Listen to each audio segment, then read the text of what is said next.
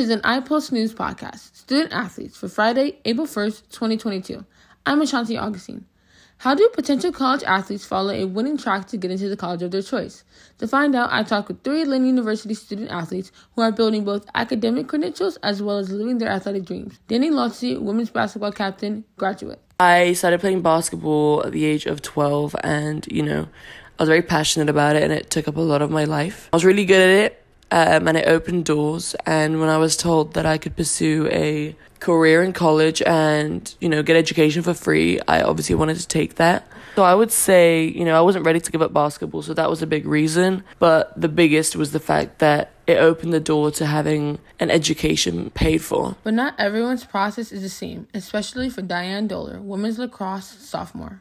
My process was a lot different from probably a lot of people's, especially in lacrosse, because the NCAA changed the recruiting rules in the middle of my process.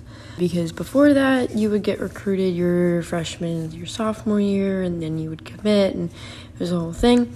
But when I was a freshman, they changed the rule that coaches couldn't talk to you until September of your, I think, sophomore season.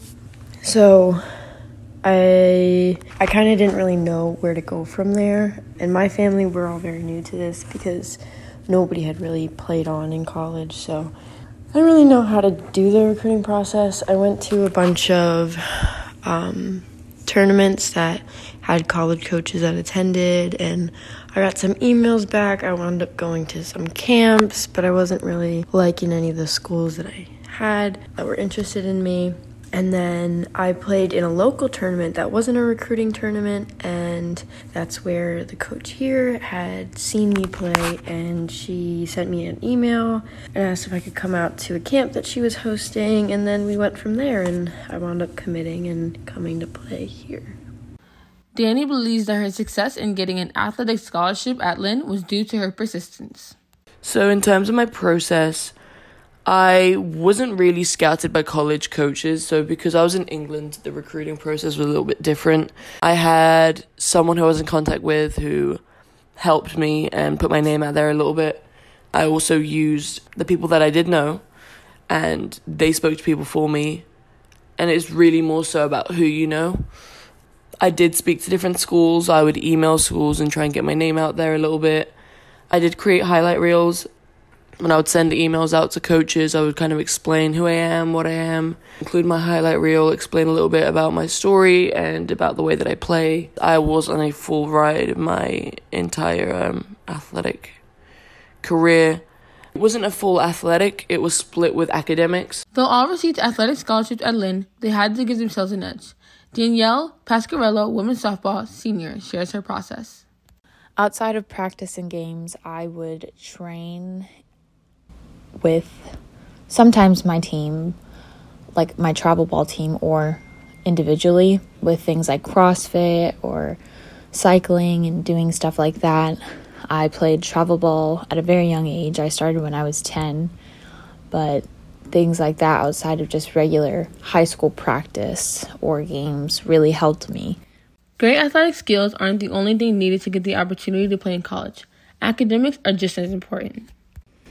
I was a good student in school. I never really got in trouble. I always stayed on top of my work, never had late work. Probably was a 3.0 student in high school. Managing school and sports in high school really helps me in college right now because I did manage my time well and I stayed on top of my work, never really falling behind, always using a planner and kind of sacrificing other things, like social things first as well. There is no better place to get advice on becoming a college athlete than from those who did it. Dream big and be confident with your skills, but also research, you know, everywhere that you're interested in because there is that good and special place for you, so you just have to seek it out. I think it's about reframing your mind. What got me through the hardest times was just you know, the opportunity that I have and the fact that I'm here studying for free, playing the sport, you know, that I grew up playing. Um, I'm in America, you know, that's not something that I thought that I would be doing when I was younger.